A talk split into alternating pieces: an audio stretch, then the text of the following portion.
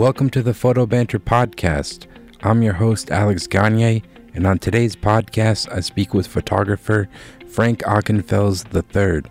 Frank Ockenfels is a photographer based in Los Angeles, California, and specializes in portrait photography as well as photographing advertisements for television, movies, and editorial. Frank's work has been used to promote movies and TV shows such as Blade Runner 2049, Pirates of the Caribbean, Harry Potter, Breaking Bad, and Walking Dead, to name a few.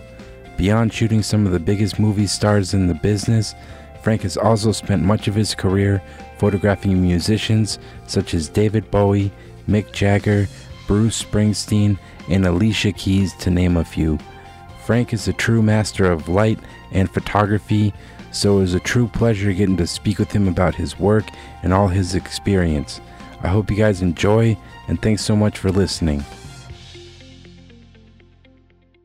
Well, Frank Ockenfels, uh, welcome to the podcast. I really appreciate you taking the time to come on here. Well, thanks for asking. I mean, I've been listening to the other ones you've had going, and you know, it's uh, it's great that people are finally kind of talking about process and being photographers and opening up their stories to others. And I think any point you can inspire others to do is is much more important than almost anything photographic. Mostly, mostly, I think. So, Yeah, yeah. And Clay's Clay's was amazing. Oh. Clay's was uh, Thanks so much. he's he's amazing. He's an amazing guy. I'll just keep saying amazing about him because he is. He's a, he's he's he's the energy that I do not have in my life. yeah, he is. so kind of Yeah, he was. I had never met him before, and he was just an awesome guy to talk to because he just has like such a passion for photography, and it's just like he just lives and breathes it. So it was definitely really cool to talk to him.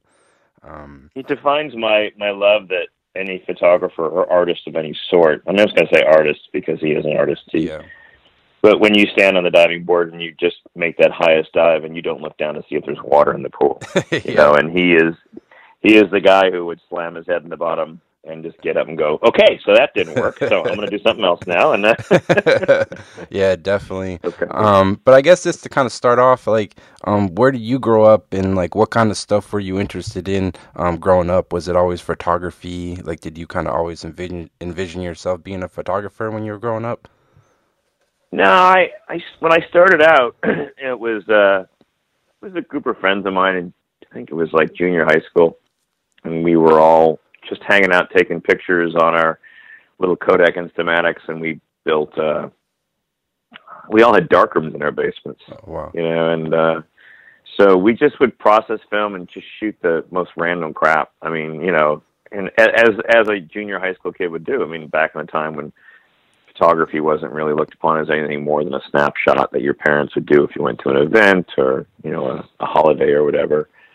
And I didn't really understand what photography was in this in the bigger picture of that. I didn't, you know, I wasn't in a household that had large sums of magazines in it or Yeah. you know any of that kind of stuff. It was much more. um But I grew up in an artistic household. My mom, my mom would, my mom was very involved in theater. So every summer, my sister and I would pack up and we'd go to summer stock, and we'd be part of summer stock theater. And Oh wow. and you know, and we'd, you know, my, you know, whether we'd be in the. uh the in the musicals or the uh, whatever that they were working on or done production. My sister ended up years later becoming a, a dresser and a you know costume designer on Broadway and you know doing minimal costume designing, but she was mostly a dresser on Broadway for years and you know that's she ended up kind of going into it. I walked away from it. I couldn't. I, I have. funny enough, I don't have much issue with. I, I'm not a big fan of like musical theater, but now my son is hugely into musical theater, so it's a very. It's like it's like it all comes back and bites you in the ass Yeah, later on in life. I You guess, got you know. gotta like it now. But- Yeah, I gotta love it. Oh my god, let me see seven, eight, eight performances of the same thing over and over again. Yeah. But uh no, but I mean, so we grew up in that kind of household, and you know, and and it kind of grew, and and as I got to high school, I I my um my grandmother had passed, and she left all the grandkids five hundred dollars, and I bought.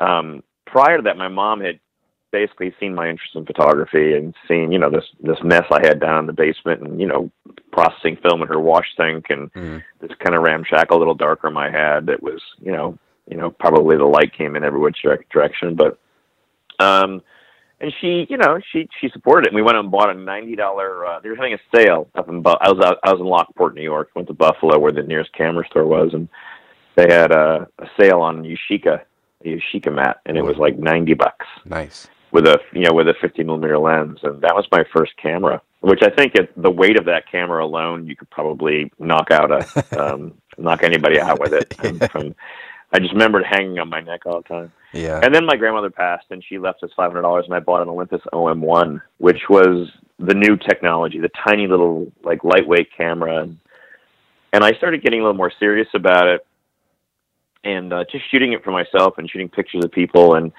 and then oddly enough, in my high school, there was a church group which uh, was a um, kind of an interfaith group, which all the churches in town would get together and we'd make peanut brittle all year, and then we'd go on these these crazy trips to either New York or Washington or Chicago, and and it like and it, it was it was an amazing experience in the sense that the guy who ran it was totally into multimedia production. Like he had like multimedia, like we we do like these slideshows that would be like fades and um, music, and we had rock bands, and but we we go to New York and we like you know in high school, and this is back in you know the seventies. We were we were at the UN going to meetings on apartheid Wow. and learning about apartheid and like you know and and it was pretty amazing i mean it was it was a great kind of all of a sudden realization there's something more out there Damn. and uh, in the world than just our little town we lived in in lockport new york so yeah.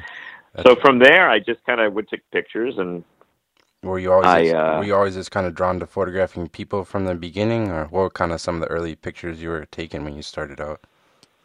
well, the first ones we'd all go to we all go to graveyards because it was easy to shoot you know Everyone stone, does you that. know and yeah, yeah. oh my god it's like I, I swear to god there must be a handbook someplace that said okay you're gonna be a photographer Train- go go over to the uh, graveyard or and tra- uh, tra- tra- train tracks. yes. train tracks, train tracks. Yeah, that's good. Or you know, so uh, so I started pushing the boundaries of that, and I started trying a lot of things, and like Mm. anything that seemed that people said you couldn't do, I did it anyways. Like, you know, don't let don't put your camera on a tripod and let it go. Be more open than you know, you know, like a second. You know, I'd leave on. I do these 30, 40 second exposures at night. You know, and and just to see what would happen. You know, not knowing. You know, you're shooting on the film. There's no. I didn't have Polaroid, so we Yeah. just kind of were guessing at things and. hmm So it kind of came around, and I ended up. But my, I was, I was a failing high school student miserably. I was somehow I would rolled myself into the science program. I have no idea why. Yeah. And I, I submitted some images to a uh, photo competition, and um, ended up winning first, second, third prize. And and they were just pictures I'd shot around, like a guy sitting in a window, and then um, just I mean, just a variety, just very very basic understandings of light. But they were obviously a little more advanced than anybody else in the in the Yeah. school. So I won the I won the three three prizes, and then of course at that point, being a senior, you know, and I never liked school anyways. The uh, the uh, both the school newspaper and the yearbook both came at me and kind of said, "Who are you? What are you doing? You can take pictures for us." And I was like, "I have no interest," you know. You know, flashback to my son now, my older son, who's an amazing photographer. He, Yeah. same thing. Won't shoot it if he doesn't have any interest in it. Oh, really? No, I'm not gonna do that. No, I don't do that. No. And I'm like going like, oh my god, you're just reliving my my stupidity, and I'm going to try to tell you that this is all shoot whatever you can. Yeah, And it's- any time anyone wants to take a picture, take the picture. Exactly, just it's go a- do it. You'll learn. It's an opportunity.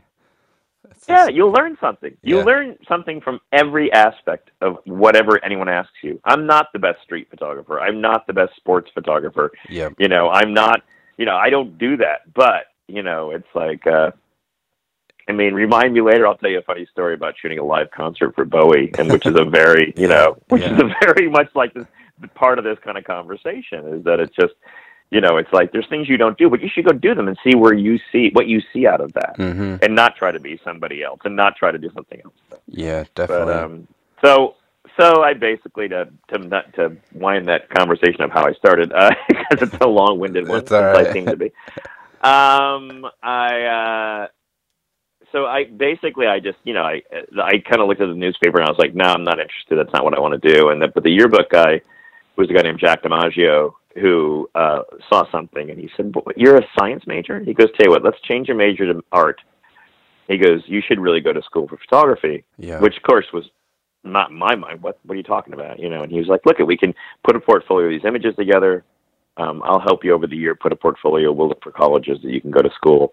And you know, and thus started the conversation. So I shot pictures for him. He got me out of a lot of classes. I wandered the hallways taking pictures for the yearbook.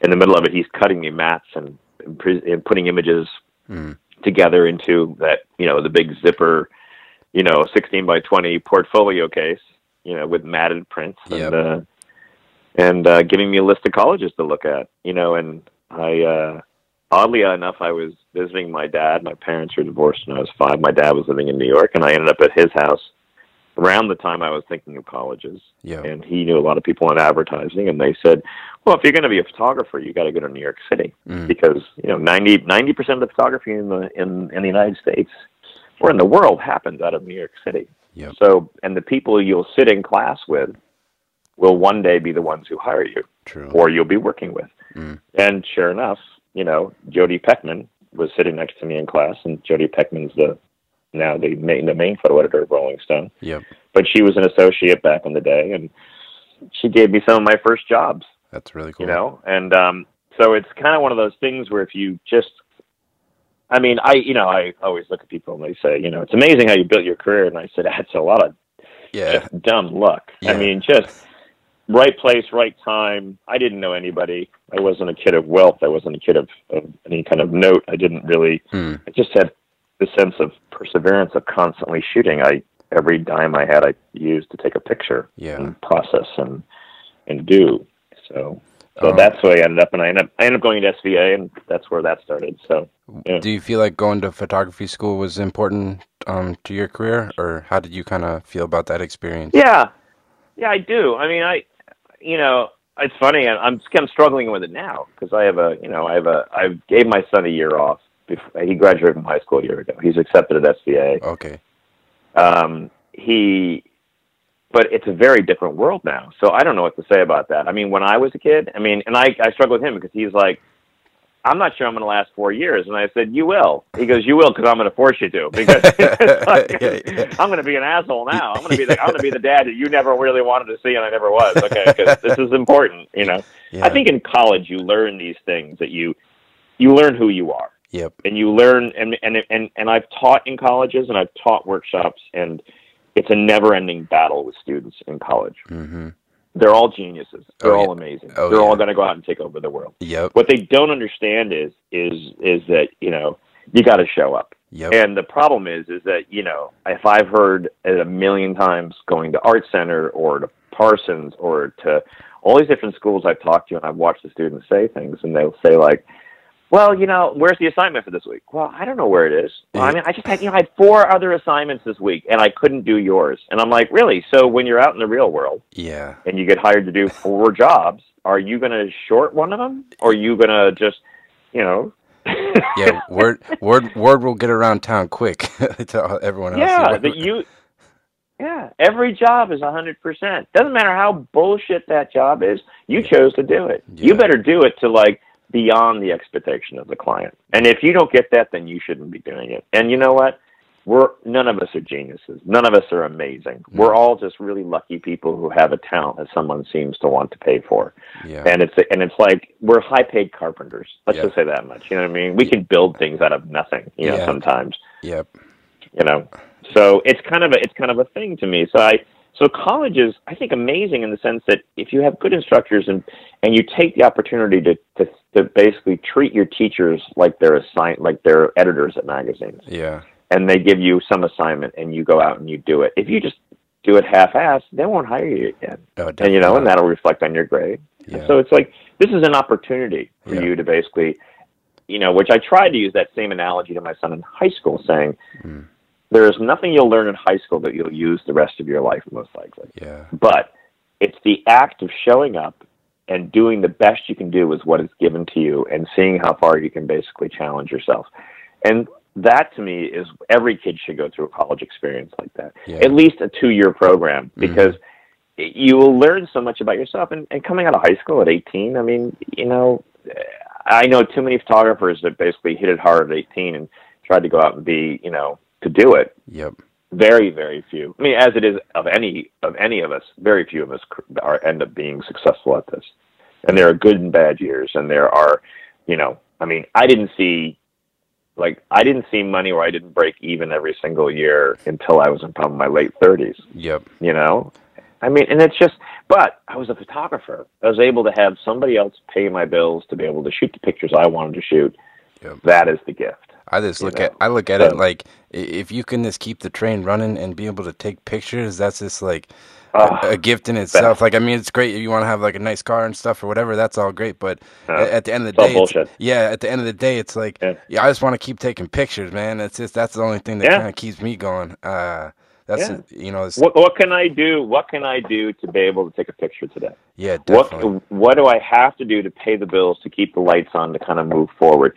And then when you do that, if you don't take the act of the most ridiculous job of shooting, you know, something that you really don't have any passion for, but you try to find, you say to somebody, okay, fine, you've asked me to shoot this picture on Gray Seamless. Yep. Here it is. hmm You shoot that picture beyond the expectations they want, and then because you're there and everything's sitting there, show them something else Yeah, show them like a hundred stand there and go like what is 180 degrees in the opposite direction yep, on the other part of the spectrum of what i'm standing in the middle of let me just show them even if it's a frame hmm you have shown yourself you have tried something you have done something and if you don't grow every day as a photographer um i i mean i kind of agree with clay on that point that that you know I love Annie Leibovitz. I love uh, Mark Seliger. All those guys. I mean, all those people, guys, all those people, photographers who have found a style that really is, is hit home with people and is really great in the industry because advertising and everything else loves that kind of thing. They need to know because they have clients who want to see exactly what's going to happen. yeah. My book scares the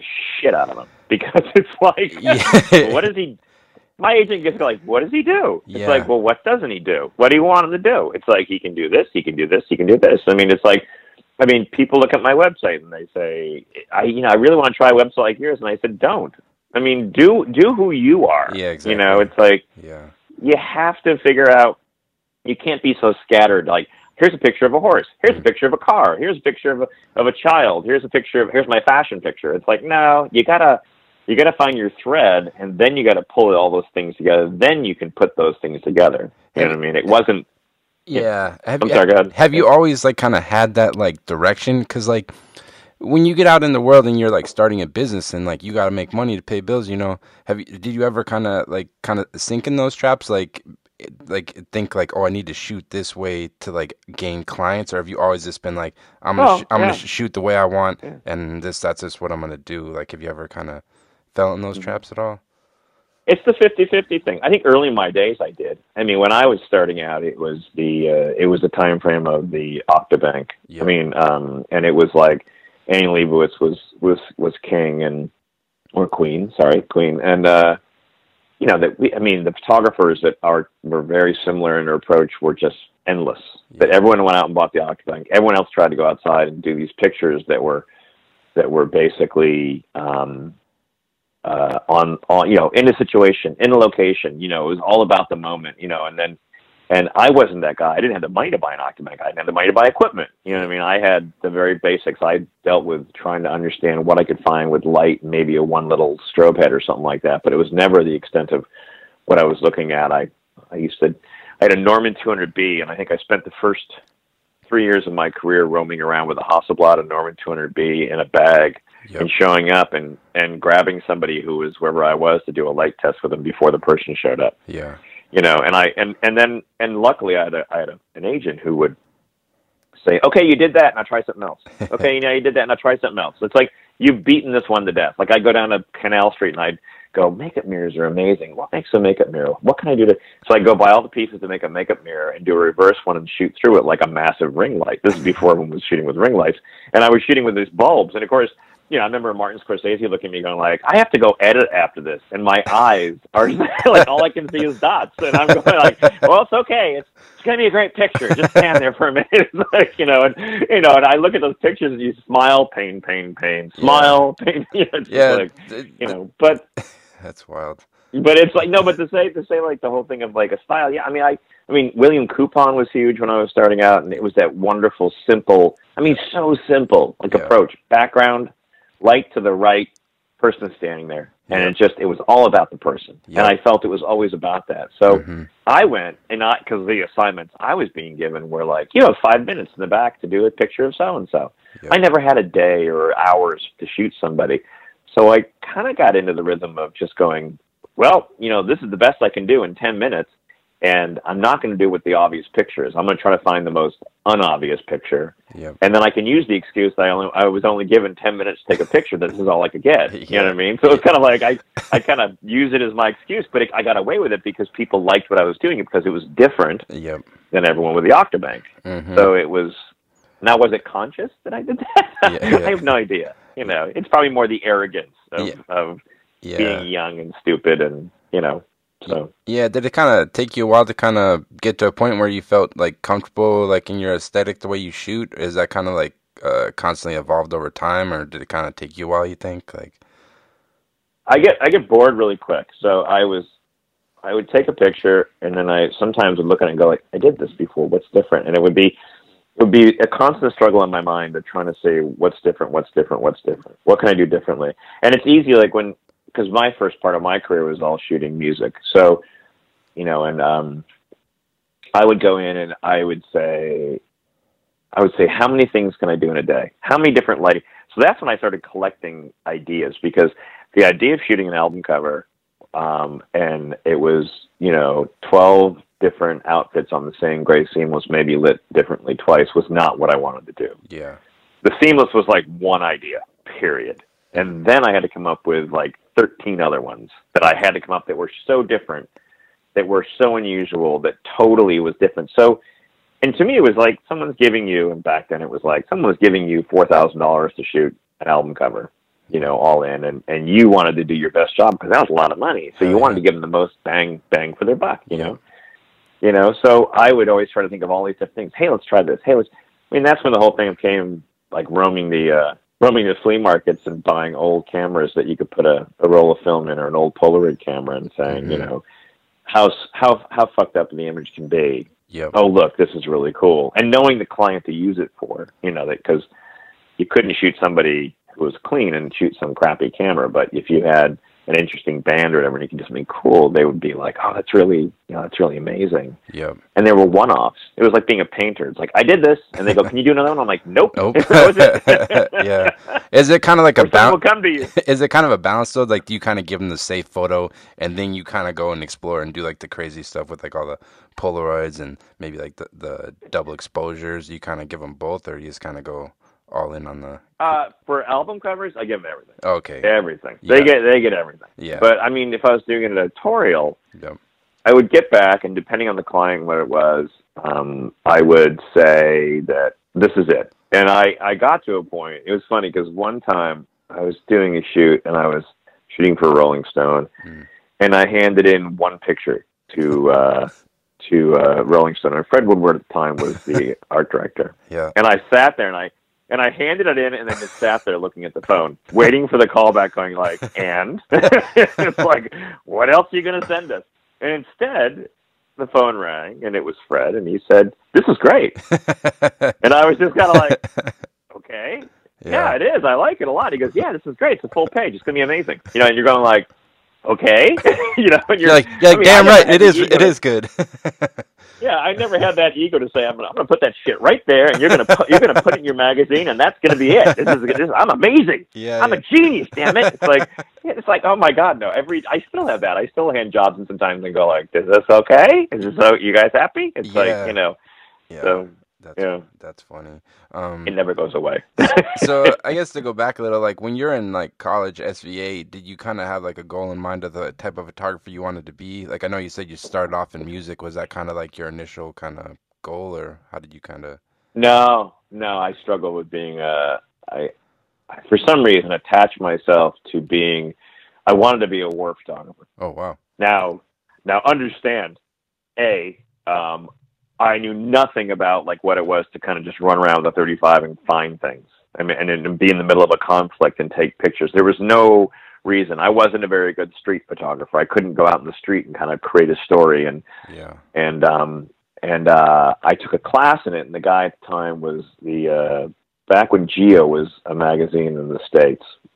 It's beautiful, like, you know, beautifully printed magazine and it was very much kind of like the high end, the the the, the beautiful book like mentality of a Na- National Geographic, but a bigger form kind of thing. And it was uh, the editor was one of my teachers, and he would bring in people like you know David Burnett, you know, and David would talk about stories, and you know, and uh, I re- I saw I met him a couple of years back at at the Palm Springs Photo Festival. He's awesome. And I amazing, amazing.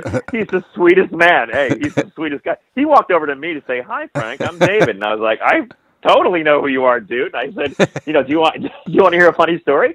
I was in. He was. He didn't remember the class. He remembered the teacher, but he couldn't remember. And like me, remember me. I'm. I'm like nobody. It was like. But I said that was just like my thing where I wasn't going to ever do it. and I kind of realized after seeing you, you know, with saying the lines like, "Well, I'm with everybody, and I'm with the Afghan soldiers, and I have the the the, the wrapping on, and I have no gun, and we're not allowed to carry guns because if anything goes wrong, you know." And I'm thinking to myself, "Oh my God, what am I what am I doing? You know, like why would I want to do that?" Yeah. So luckily, I kind of got smart, and then there was a studio class in our third year, I think our third year, second or third year, and I just started shooting. uh I got wrapped up in my third year. I got wrapped up in being Duane Michals. I love the idea of the progression, which kind of Yeah. maybe subtly then brought me into being more music. Just because looking at Duane stuff and you'd write little notes in the bottom and you would do these progressions of like, you know, seeing Mount Kilimanjaro or, you know, where, you know, you the, the pills slid under the door and at the Yeah. end you, it's a guy with a boner in his white underpants kind of thing. Yeah. I mean, just showing that progression of imagery and telling you a story and he was so amazing that I was like, that's what I want to do. So Hmm. my third year of college, that's what I did most. I did these progressions. I did these kind of, and I got friends to go through these progressions with these 35 millimeter black and white, blurry, blah, blah, blah, you know, kind of things. And then I think in my senior years when I kind of suddenly figured out that I was much more of a portrait photographer. Mhm. And then I suddenly started looking at the portrait photography of, you know, of, um, you know, Irving Penn and, and Avedon, obviously, all those people that were like the masters, Mhm. you know, and you cut suddenly were like, okay, this is what I want to do. The honesty of it, you know, Penn more so probably just because he would just have these pictures where you really felt like, you know, the person was looking right back at you, Yeah. you know, and you're and you wanted that, and that's the conversation I wanted to create, and that's what I wanted to shoot. So from there, I started shooting a lot of just, you know, like, and it's weird. At the same time, I met this woman named Jenny Rose, and Jenny Rose was starting um, a model agency that was Okay. going to be this avant-garde model agency in New York City. It was called Ice, Yep. and um, she wanted to. And I met her one night. We were all out, and it was one of those moments. You're out with a bunch of friends, and you end up sitting next to somebody, and she says, "What do you do?" I said, "I'm a photographer," and she says, "You're a fashion photographer?" I said, "No, I'm a music photographer." She goes, "Oh my God, come see me tomorrow." I have an idea, and she had me shoot all of her models like they were musicians Oh wow. for their for for their cards. Yeah. So because everyone had fashion pictures, but if you shot these people as they were, it was much more interesting Yeah. for her. And she was she's a genius. She is. I mean, she still is in the business and she's in Paris and runs IMG and that kind of stuff. So but she's she, she saw something in me that she wanted to basically promote and, and support and she did. I mean, and that gave me the opportunity to shoot these amazing faces and people the whole catch 22 of have you shot a celebrity? We can't send you to shoot a celebrity if you haven't shot a celebrity, Yeah. right? So suddenly people knew these faces. They couldn't figure out why, but they didn't want to say, who is that? They were like, oh my God, this is an amazing picture. And then they'd say, you know, you know, let's, let's do this kind of thing, you know? Wow. So, but it, at the same time, it was very funny. So I had these, all these pictures and I, for some reason, had this, this, um, five by seven portfolio with little pictures in it, black and white pictures in it that I that I would drop off, and everyone else had these big, you know, 11, 14 ones and everything. Eh, Maybe it was eight by eight by ten, eight by ten. Let's Mhm. say eight by ten, because five by seven, I'm thinking now is probably too small, but it felt like it was that small sometimes. yeah. But I handed it around, and, and I got I got calls in because people were just like, "Who's this fuck? Who's this guy?" You know. But everyone thought I was some old German guy. Oh really? So? I'd walk in the door, and and my favorite meeting ever was like with Elizabeth Biondi when she was at, at Vanity Fair, and I got called in, and I was like, oh, wow. And I walk in, and she and you could see the complete, just like surprise and just oh shit, he's not who I thought he was. You know, Yep. you're not an old German guy because she's German, you know, and of course last name Ockenfels yeah. you know, and she's like, "You're Frank Ockenfels," and I'm like, "Yeah." and she's like, "You took these pictures?" And I go, "Yeah." And I'm like thinking more than myself. I was like, "Ah, you guys, yeah, I'm very much of I. I kind of see myself in a very different way than how most people are shooting portraits. I want to do something different. Why do I want to be everybody else? You know, it's like, Yeah. You know, um, she never hired me, but it was just kind of like it was an interesting meeting in the sense of seeing someone kind of perceive. Cut two years later when my wife was a hairstylist in the industry, and she said she was my wife, people would say, "Oh, you're married to that old German photographer." now, you know, this is this is before like the internet and like Yeah, you know, I, I get I get to say things like this. This is before iPhones and the internet and like Instagram. Couldn't You know, where no one knows who the hell you are and Yeah, what, you, what you look like, and you know. So now everybody knows what I look like. So it's like you know, if you follow me on my Instagram, it's like yep. That's So, funny. yeah. Um. So yeah. So how like when you kind of got out of school and you're trying to like uh, get into the business, like how are you kind of getting your work out there?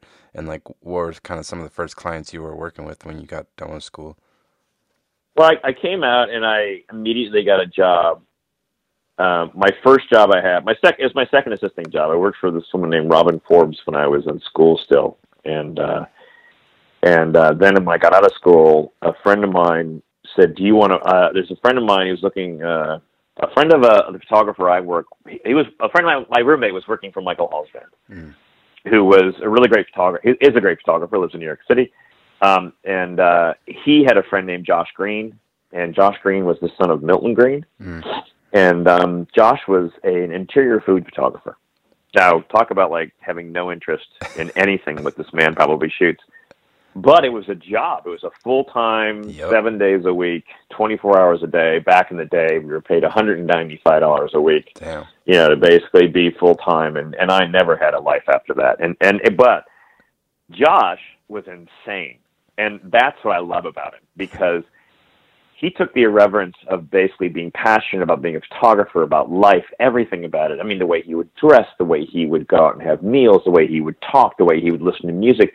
Nothing, everything was just one big passionate moment of life. Yeah. And to be around someone like that is unbelievable. And then it extended into the photography because, you know, he'd go like, "Let's light this house with mirrors," and I'm like, "What?" And he goes like, "Let's get mirrors, and we'll you can go out in the yard and you can angle the mirrors." And you know, we used to carry around all this kind of like plexi mirror, and we'd like and some mirror, and we'd push it through windows, or you know, we shot cookbooks where we shot the real food. Like it wasn't like prep that you couldn't. We ate it like as as the ice cream's melting, he's shooting and he's ready to basically grab that moment of that light, you know. And it's like funny because I shot a cookbook two years ago with a guy named Ben Ford, and I basically totally channeled like Josh doing it. I just started shooting Wow. whatever it was, no assistant, just shot pictures and you know let moments happen because they were more real than being so pristine, like kind of like a chef's table moment. It was much more like this is the rawness of what's happening in the moment, kind of thing. And and and he taught me so much about that that it was just like just have fun and be passionate and everything is an exciting moment you to be on earth and do this and Yep. you know and he was great that was a great way to start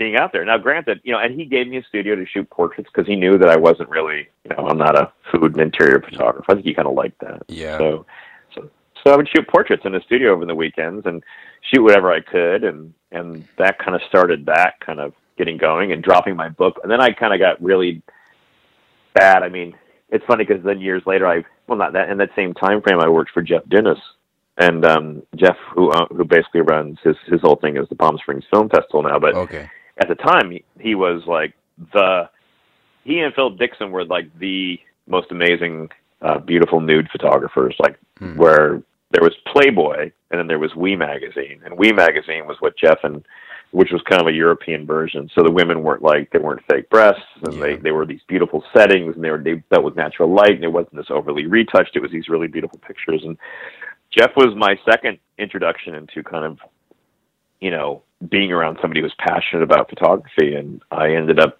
luckily, someone couldn't do a job. Then, you know, I went in and then I started working with Jeff and he would, he, he was lighting everything which way is the Sunday. I mean, he just, he would try this and he would try this and he would try this and he would try this. And I'm like sitting there and I would go over and do light tests with him for free. And I'd say, I'll show up. I'll just tell me when you're doing stuff. I'll come and help you shoot. And, and, um, and he would you know he would just he would just show me these things that were just like that I didn't think were possible like they were every single rule was broken in Yeah. lighting where I'd spent all these years shooting natural light and kind of doing that with natural light he was showing with artificial light what that could be also Yeah. and then around the same time I started shooting unit photography I did a couple indie movies Mm. and I shot unit photography, and it was the same money to basically be a unit photographer on a on an indie that it was to be paid to be a photo assistant at the time. Okay.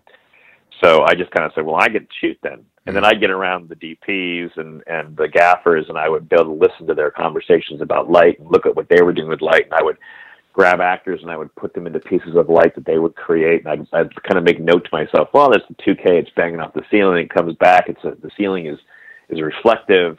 This is what it does. It's coming off that gold ceiling. Oh, look, I mean, the room's warm and just has a great thing. But there's like this blue light coming off a gel over here that's kind of filling back into that. And it's like, so I was making all these mental notes that yeah. when I then went out to take pictures, I could kind of create my own things, you yeah. know. So that's really cool. So, yeah. That's awesome. Yeah, and then I know, and like a lot of your work, I know you shoot like view camera a lot. Um, what do you like about shooting with view camera, and do you still get to use it a lot? View, view camera sounds like I'm I'm putting it on a tripod. I'm going to say it's like probably the, the worst. True, true. Because it, it, sounds like I'm very. I've got the view camera. And You're I, like Ansel Adams. and I put the hood on, and the assistants they they hand okay. me the, the no, yeah, it's not that. No, sorry. I wish it was. I tried view cameras, yeah. and it just it's like rangefinder cameras and view cameras never made any sense to me. Yeah. And I just and maybe it's I needed to see in the moment of what was happening as I basically changed the focus. So a guy named Jeff Kay, who used to own uh, Lens and Repro, who was uh, kind of a camera mentor to me, and then also a visual because he kind of laughed when he'd see things. He'd go like, "That's bullshit what you're shooting there," and he'd say, "You need to try this." He en- enlightened me to cameras, and he would say to me, "You're ready for this now. You're ready for this," and I would show him things, and then he would say, like, and this he's the one who did it. He he he was like, "You want to shoot four by five? You want something different? Here, here's a Super D Graflex." Okay. And I'm like, I don't want to shoot four by five. He goes, Oh no, this isn't shooting like four by five. This is a single lens reflex four by five. You're looking through the lens into the moment you take the picture. Yep. And you can focus up close. You can hand hold it. You can move around. You can shoot four by five film. You can shoot roll film if you want to put it back on it. Anything you want to do, and I can get you crazy lenses for it. But first, try how it is, and then come back and see me, and tell me what it is. And for years, I've been obsessed by this one picture that Hero had done of of uh, of um, Sean Penn. Okay. And it's this beautiful black and white, and the light's moving through it. And I was sitting one day in my studio, and I was in my studio, my uh, in my studio apartment. Let me say that much. My studio apartment in New York City. I had a, nat- a nice natural light sitting there, and I kind of looked, and I was like, "Wait a minute. So, what if I?" And I started. So I got the camera out, and I kind of um, I was shooting a, a young musician named Luka Bloom, and he came over to the apartment, and I was, I kind of looked at the light, and it was bouncing off of the building next of the across the street from me, and I took little pieces of flag and I kind of lo- knocked the light around it, and then I kind of put a hot light coming back to kind of create something else, and I was playing with this thing, and I and I was shooting with a 35, and I was going like maybe with a with a Hasselblad, and I was kind of like, ah, it's not what I want. I like it, but it's like something's missing. So I pulled the four by five out, and I took a sheet of film and I stuck it and I pulled it out. And I'm like, this is what I've been looking for all my life. nice. This is this is the picture. This is it. Finding out later that that's exactly the camera that Hero used wow. to do a lot of that stuff. So I it started to become this kind of thing where it could not be only shot one way. You could shoot it with strobe, natural light, bounce light, anything you wanted to do. It had to constantly be.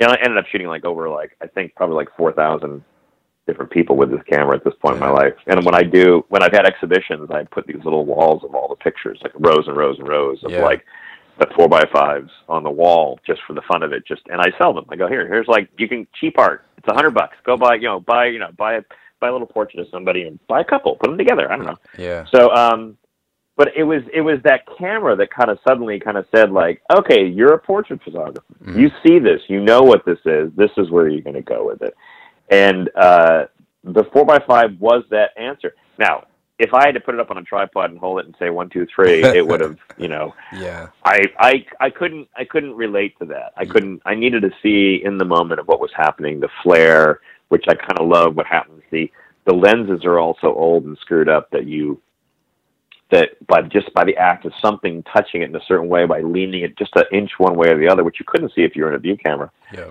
suddenly it, it, you know you get a piece of flare you get some kind of weird apparition in there and you take a picture and it's there you know so yeah. i kind of you know it's kind of great that was that was for that reason yeah yeah that's really cool yeah i love the old like four by five cameras um oh, yeah. and then i guess um being that you've shot like a lot of music photography over your career um, what is mm-hmm. it? That, what is it that you like enjoy working with musicians? Is there like something in particular you like about working with like musicians and stuff?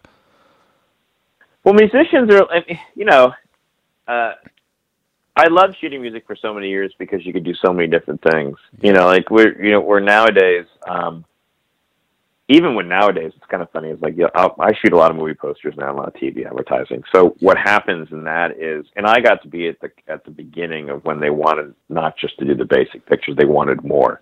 Like how many different lighting setups can we do in a day? Which I kind of love doing. Like when I set up the CMOS, they'll say, "How many lighting setups do you think we can do on in this 15 by 15 space that we have to shoot in?" And I'm like, "Ah, we could probably do six or seven.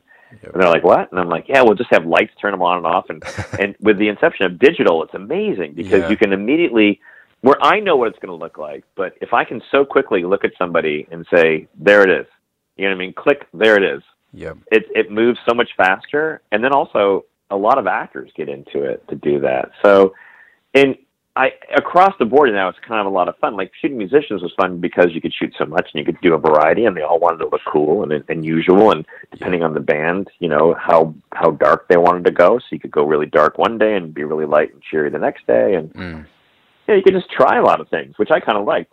that's cool. Editorial, I don't think editorial gave me as much freedom as doing album covers, which is funny because you'd think that it would be editorial gives you the most freedom, and it should be that way. It should be that, you know. But American editorial is a little more staid than. Um, I mean, if you look at the majority of the magazines, it's it's a lot more, you know, across the board. It's no one goes too dark unless you're doing working for an indie magazine. Yeah. You know, I think they all they all want to, but it's like I think it's hard to get past their editors nowadays. Yeah, You know, definitely. because they want to. Definitely. So yeah. Um, yeah, because you're pretty well known. I mean, you've shot everyone from like Bruce Springsteen to Mick Jagger, but I know you're w- really well known for shooting Yeah. David David Bowie. Um, how did that Yeah. How did that kind of start? Because I know you've. Well, sh- it seems like you've kind of shot. That's a grand example of what I just kind of said of Yeah. changing up constantly, and it, and that would be David's in my conversation is that my my first experience of them was that was was taking a chance, Mm. was going okay. You, you're going to shoot David Bowie. Are you just going to shoot David Bowie, or are you going to really just take pictures you want, and David Bowie happens to be in the picture? yeah. You know what I mean? And that's what you have to kind of go to. It's like if you get wrapped up and you're shooting someone of a certain note and you're worried about taking a good picture of them and making sure they're happy, Mm. you're dead. Oh, You're yeah. done already. You know what I mean? Yep. The minute you don't set, because they'll feel it.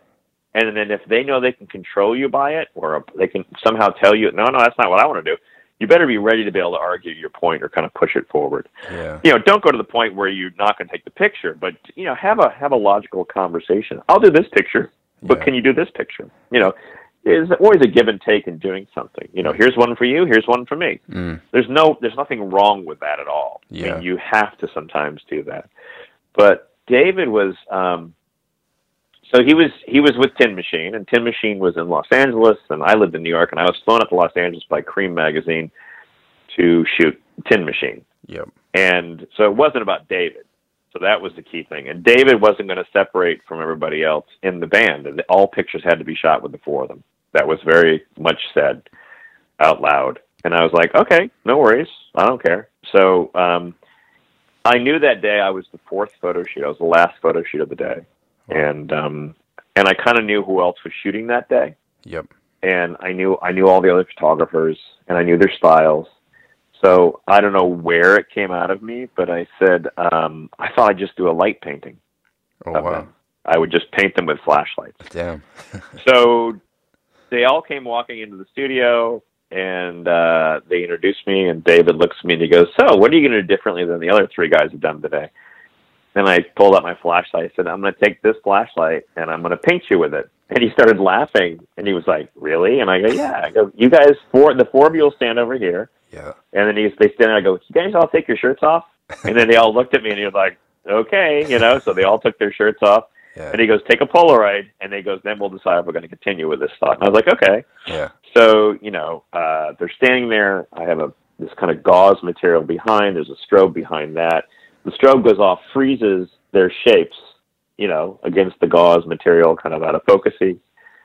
Um, shutter's still open. Then I come in and I just start painting them with the flashlight, Wow. and then doing each person. And I pull the Polaroid, and David got a big grin on his face. He started laughing. He goes, "Well, you win. This is I've never done this, and this is the most unusual thing. Let's do this." You know, so That's awesome. you know, we shot that, and I and then I shot a very simple picture of them also with, but not simple. I didn't do anything clean with them at all. I did a you know, them kind of natural light was coming in the door, and I had kind of had this side light, and it was very harsh, and Yeah. you know, I shot a four by five group shot of them, and That's really cool. a couple of little things, but that was it. And David, from there on, David, you know, then I get a phone call a couple weeks later, and Rolling Stone shooting him, and and he's requested me. Oh wow, that that's So- gotta be a good feeling. So there, there you're kind of going like, yeah. That's when you kind of hold the phone away and go, "What did you just say to me?" You know. And I knew Rolling Stone, and they were, and their reaction was like, "We know Frank. Yeah, he's totally. Yeah, please, you know, just go ahead and do that. You know." That's awesome. So, um, so I basically, you know, I showed up, and David was in the studio, and he. This was the uh, the series of microphone pictures that I had shot of him, Mm. and we spent uh, ten minutes um, in a room next to the recording studio Yep. and uh he came over and I said, "What do you want to do?" And he was like, "I want to do kind of classic, almost like you know, like in the studio, like Claxton things, like black and white." And I'm like, "Okay." Yeah. So I shot him. We shot for 15 minutes, and I said, "Got it." And he was like, "Got it." I go, "Yeah, I'm good." And he was like, "Okay." yeah. So what he liked about me was I didn't waste his time, Yep. and that we had an idea, we did it, and we went on. I didn't basically keep trying to shoot because I was going like, "I'm near David Bowie." Yeah. I never asked to separate him the first time I photographed him. I never said, David, can you come to the side and let me take a portrait of you? I never asked that question. So Yep. I respected that part of it. And then from there on, it just started being like, hey, I'm, you know, then I get a phone call and it's like, hey, I'm doing, I need to do press for an album. Can you, can we spend a day in the studio? Yeah. You know, and, uh, I showed up and I had a lot of different ideas and, uh, I had my makeup mirror idea. I had my, you know, the bulbs. I had natural light. He brought a couple things he wanted to do. He had a thing he wanted to do with a cot, so I got a cot against the wall. We, you know, we just did a variety of pictures, and uh, at the end of that, he looked at me and he said, "What are you doing on Friday?"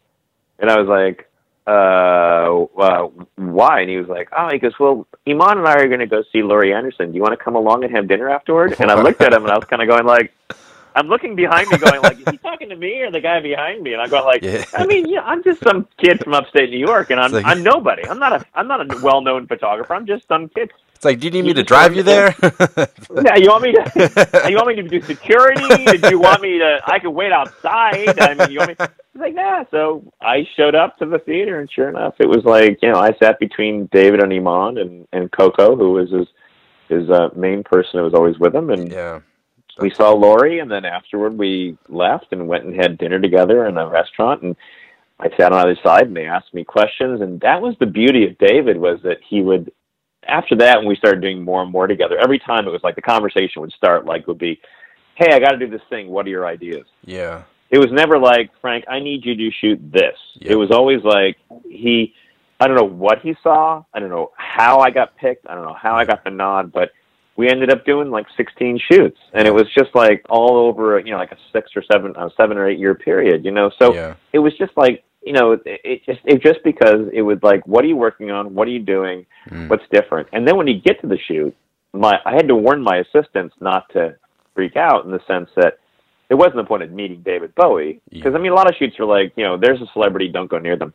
Yep. David would sit next sit at the table with all of us and then start talking to the assistants about hey what have you seen lately what are you listening to what are you doing I mean so much so that one time we had a shoot and it was before techno had really taken off Yep. and my one Irish assistant was really into techno, and they got they got in this massive conversation for an hour and a half about cool. music, and he pulled stuff up and he was playing stuff for David, and it was a very unique. I mean, that's what was so amazing. He always wanted to know what was next.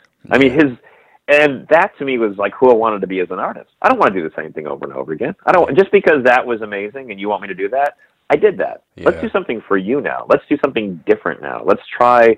And I think that's what it was with David was that each time we tried to do something within the confines what we had to basically achieve was something in- interesting, something different. Yeah. You know, that's where the, the the distorted portraits are probably the most extreme thing we did, and Mm. that was the reason for them because he, I had done, I had just played around with, him with my wife, my then girlfriend, but my wife, and um, uh, these kind of crazy nudes, and I showed them to him. And he goes like, "Oh my god!" He goes, "Let's do that." So the whole band.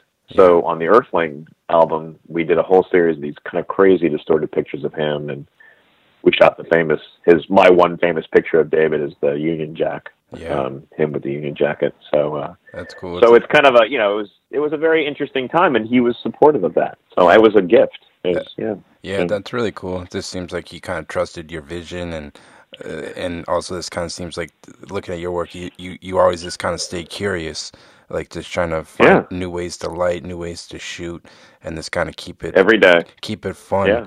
Um, Yeah. when, when you get a call to photograph someone, like, do you have like a like a routine or like a way you prepare for each shoot? Like, do you do a lot of research, or how does that kind of work? Mm. I don't really. I mean, it's so easy nowadays. Back in the day, it was like someone said, "Can you shoot so and so?" and you had to kind of ask people. I mean, Yeah. you know, now it's like you, as you're talking, I could type in someone's name and their whole life comes up on the screen, and I can see. I could even say like most current picture of of so and so. You know what I mm-hmm. mean? Like I forgot. It was someone asked me recently. Said, "Oh, oh, I was, you know, I was up for a job, and someone said, "Can you shoot this actor?" In a, in in this way, and I was like, "Oh, wait a minute." So I googled him, and I looked, and I said, "Most current picture of X," and then he came up, and I'm like, "Oh, yeah, I think that would work." I mean, that would, you know, because you could have this visual of like, you know, and it's bit me in the ass a couple times when you show up to somebody and they have a full beard and Yeah. you know, long hair and you know, and they're not doing anything with it. And, you know, like like De Niro showing up to me with a Hawaiian shirt and a pair of Dockers on, and you know, and uh, weird little loafers, and and his hair is all straggly, and Yep. and was like, okay, you ready to shoot? And I'm like, well, I got stuff for you if you want to just. It'd be better if you wore something else. And he was like, um, you know, and it, it could have been funny. Maybe I maybe I missed the point of shooting him in the Hawaiian shirt Yeah, the yeah. straggly hair, but Yeah. but he just I was like, you don't look like De Niro. I mean, it's just Yeah. kind of and he was funny. He was a very funny guy to shoot, you know. And uh, I've come across him a couple times, and it's kind of a very similar. You know, it's always the point when you look when you shoot people and you kind of go, do you not appreciate? Um, which just happens a lot. A lot of actors and musicians do not appreciate the artistry of photography in the sense of they just think it's. A, I mean, it's become such a throwaway thing to so many people. Yeah. And I and oddly enough, oddly enough, and that was for years. Oddly enough, recently, I think it's made a bounce back because with the whole inception of like of everyone doing selfies and all this Instagram stuff and people taking pictures on their iPhones, Yep. People are now more aware of photography Mhm. and they appreciate it more. So it's kind of had this great gift backwards of, that that the social media has given us in the sense of kind of saying, you know, this is important. This is what you have to do, and and see it's going to go everywhere, and people are going to see this. So don't just throw it away. Don't Yeah. not show up. You know Yeah, what I mean? Definitely. So it's. That's really cool. Did So, it- yeah. I had this conversation with my buddy. He shoots a lot of stuff for like Nike, so he shoots like LeBron and like lots of big athletes. And he said the same thing because he's been doing it for a long time. And he said, "It's like with social media nowadays, like y- y- y- your your photo your photo can just kind of go viral. So you want to put your best foot forward." And you and he kind he said he kind of Yeah. explains it to them. He's like, "I want to make you look good because this this kind of go everywhere. So you kind of want to have a good Yeah. photo, photo of yourself out there." Well, and back in the day, uh, I mean, you have to understand, athletes don't make their career on their face. yeah. I mean, they they they don't have to do the way they make their money is winning championships, having a high point, you know, scoring high, Yep. um, that kind of stuff. They don't make it by showing up on the cover of ESPN magazine or GQ or something else. Yeah, visually people see them, but if they don't go and do the work, it Yeah. doesn't work. Musicians can get away with it. People just sometimes love the idea of someone's persona. You know what I mean? hmm and then you can fix all that stuff in post or auto tune the voice or work them on a great stage production or God knows what else, you know. Yeah. Um, so you know, singer songwriters. I mean, like, I mean, it's amazing when the whole thing happened with like uh, so many musicians were just like washed away during the MTV years because they didn't come across. I mean, people loved the music, but they didn't like what they had to look at. Yeah, it was kind of really, really, really sad because they were they were great musicians. Yeah. You know, so Yeah. yeah. Definitely. Did it kind of take you a while? Because I know, like, a lot of your work now, you shoot, like, celebrities like Johnny Depp and Will Smith and everybody, like, all mm. the movie posters you do for, like, Go- the Ghostbusters and you do the Breaking Bad stuff. Did it kind of take you a while to get used to working with, like, big celebrities like that? Like, how do you kind of deal with, like, I'm sure sometimes they're, they might be in a bad mood or something. How do you kind of deal with those shoots? Oh yeah. Oh, they don't want to do the shoot. I mean, Yeah. most a lot of actors don't see the reason to do. Don't I mean a lot of productions nowadays don't even want to do special unit stuff or special shoots for posters. They just think it's and which now with the digital inception you can probably pull images out of anything Yep. basically make movie posters. hmm But um the ones who show up and are ready to go, I mean like uh I I've had I had a couple shoots last year that were amazing. That people showed up. I mean, Yeah. they they acted the parts for me. I mean, I spent year I spent years I spent a couple years doing uh, Walking Dead, Yep. and uh, and um, Andrew Lincoln when he shows up to a shoot, uh, he is a hundred percent. I mean, like it's it's 90 degrees outside and, and humidity, and we're inside an air conditioned studio. And he'll say, um, "Tell me when you want to do this." Yeah. And I'm like, "Okay." So he'll go outside. He'll run around outside, screaming, yelling, moving around, throwing his stuff around, and then he'll run into the studio and go, "Okay, you ready to shoot?" Yeah. And he's like covered in his. Uh, he's not sprayed. He's covered in his own sweat. His exhaust, his everything in his face is ready to go, and he's just like he's giving you like every dark moment that he is going through, and he's just you know. And then there's guys who show up and just stare at you and go, "Okay, I'll look this way. Now I'm Yeah. gonna look this way. Now, okay, you done? Okay, I'm gonna go home now." So I I don't I'm not I'm not overwhelmed by meeting any actors. Yeah. I don't. I mean, I'm not like starstruck by any of that kind of stuff. I'm. Just, I've only been starstruck a couple times, and it's Mm. with it's with artists, which Yep. is kind of funny. And my wife was. I had to shoot Richard Serra one time, and Mhm. I'm a huge fan of Richard Serra's. And um and my wife went with me because she wanted just she was she used to be a, a groomer, but she went just to kind of she wanted to meet him too. And she cool. never wants to go. She's she's worked on a million celebrities. You know, Yep. she doesn't really give a crap either. But we Mhm. were both curious because we were going to a studio. So I'm sitting there, and he's like going like, "So, uh, yeah, I, why don't you just photograph me in front of this uh, model that I'm doing? This uh, th- this is a model of this uh, sculptress you think I'm doing in Toronto. Just take a picture of me in front of that. I'll, I'm going to go up take a shower, come back downstairs, Yeah. and I'm standing there staring at this thing, going like, "This is not what I want to do." And I didn't say anything. Oh, you know, it was just kind of like.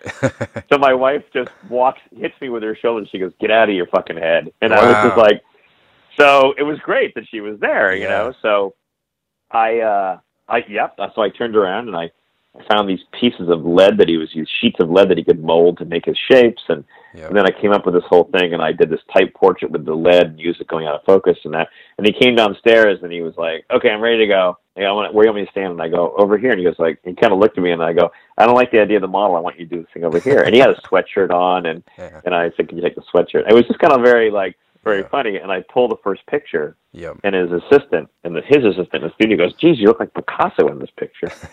and he just looks at me, and I'm like, "Ah, "You look like you. Come on, it's like let's just do this, you know." And so I'm just shooting these Polaroids of him, and that was it. I shot like the series of about you know ten or twelve uh, four by five port handheld portraits of him with the Super D Graflex, and that was it Yep. you know, and I didn't, I didn't go beyond it. I kind of knew that's what I wanted to do because I knew if I shot him in front of the, the other thing, it would be, you know. Now, granted, your resale agent will look at you and go like, "You should have shot him in front of the of the, the thing because then we'd have another picture to Yeah. sell to go and you know, which is."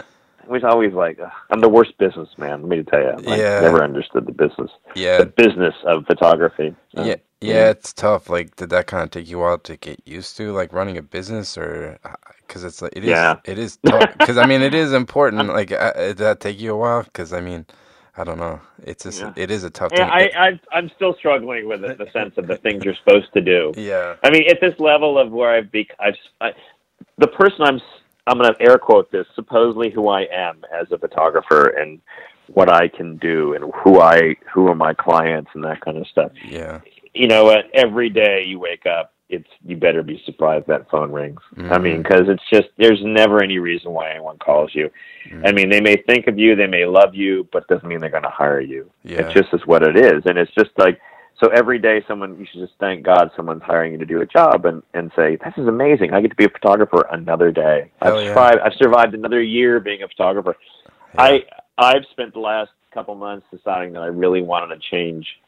I, I needed to break my brain up, yep, and um, so I've been doing a lot of personal work. I just started grabbing like girls like that were that were these Instagram models offline and saying, "Hey, you want to take pictures? Come over to the house." wow, And I have a studio at the house. I have a small little natural light studio at the house. nice, And I've been doing all this stuff, trying different lighting, trying different things that were in my head, um, trying to make images that felt more like um, that had had no meaning, but just more the point of emotion and maybe and and and and movement and that kind of stuff. And and looking at paintings that I felt like this is who I want to be. This is the emotion I wanted to be. I mean, I spent one of my younger years, one of my first kind of fun jobs I had, which is kind of a weird freelance job, is I was uh, there was a painter named Robert Longo, and Robert would hire me.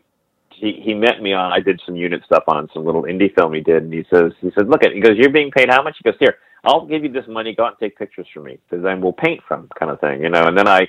And then over the years, you know, and he was always like, when he had a show, we did these pictures one day, and he had a big show in in Berlin, and I couldn't go. And he they showed me the pictures from the show, and it was like it, it, right at the front it said Robert Longo in about three inch letters, and in two inch letters it said photos by Frank Ockenfels, text by this, you know. Yeah. And I was like, holy shit! Yeah. I mean, he, he appreciated anybody he collaborated with, and he gave me such opportunity to kind of like go and just take pictures and and and do something else.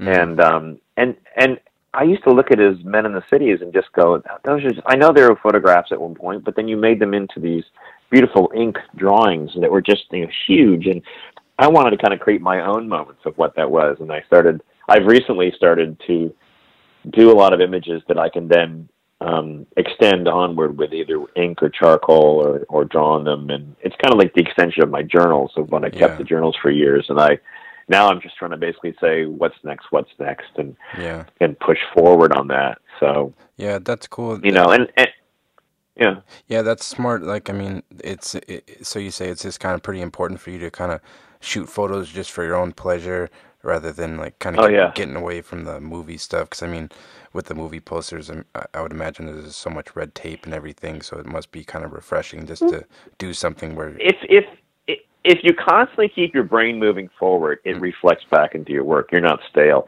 I did a movie last two years ago called Split, hmm and because of the things I've been playing with in the studio, and because the art director um, Jason Lindemann over at LA knew that I I think outside the box and I go beyond the point, he was like, "Come up with ideas that you can multiply someone's face." Do, do multiple personalities. This character has multiple. What can you do to multiply, you know, um, James McAvoy's face? yeah, that photo. So yeah, I- yeah, that was cool. but the, but they never used it in the advertising because it was way too, it was way too much. I got it. I mean, I did it. It would have been like if somebody in, in Oklahoma had seen that poster, be like, "No, this is some weird fucking art film," right? They needed they needed to do what they did with it. I got it, Yeah, right? yeah. But it gave me the opportunity that I had taken all this stuff in my personal work that I've been shooting and playing with, with breaking up of imagery and and and in camera distortions and that kind of stuff, and then applying it to a job on a real on a on a known face. Yeah. It was kind of a great thing to do, you know. And yeah, you know, like take me up to last year when I was doing, I, I got into this whole thing of doing light painting and playing around and just getting back, going back with it because now with the whole thing with, with, um, with LEDs and all the things you can do with LEDs and, and like every, it's amazing. You know, it's just every time I go, I go to, I go to this local light supply store and I go, what do you got new? I go, I look around, I try to find all the things that make light and I, yeah,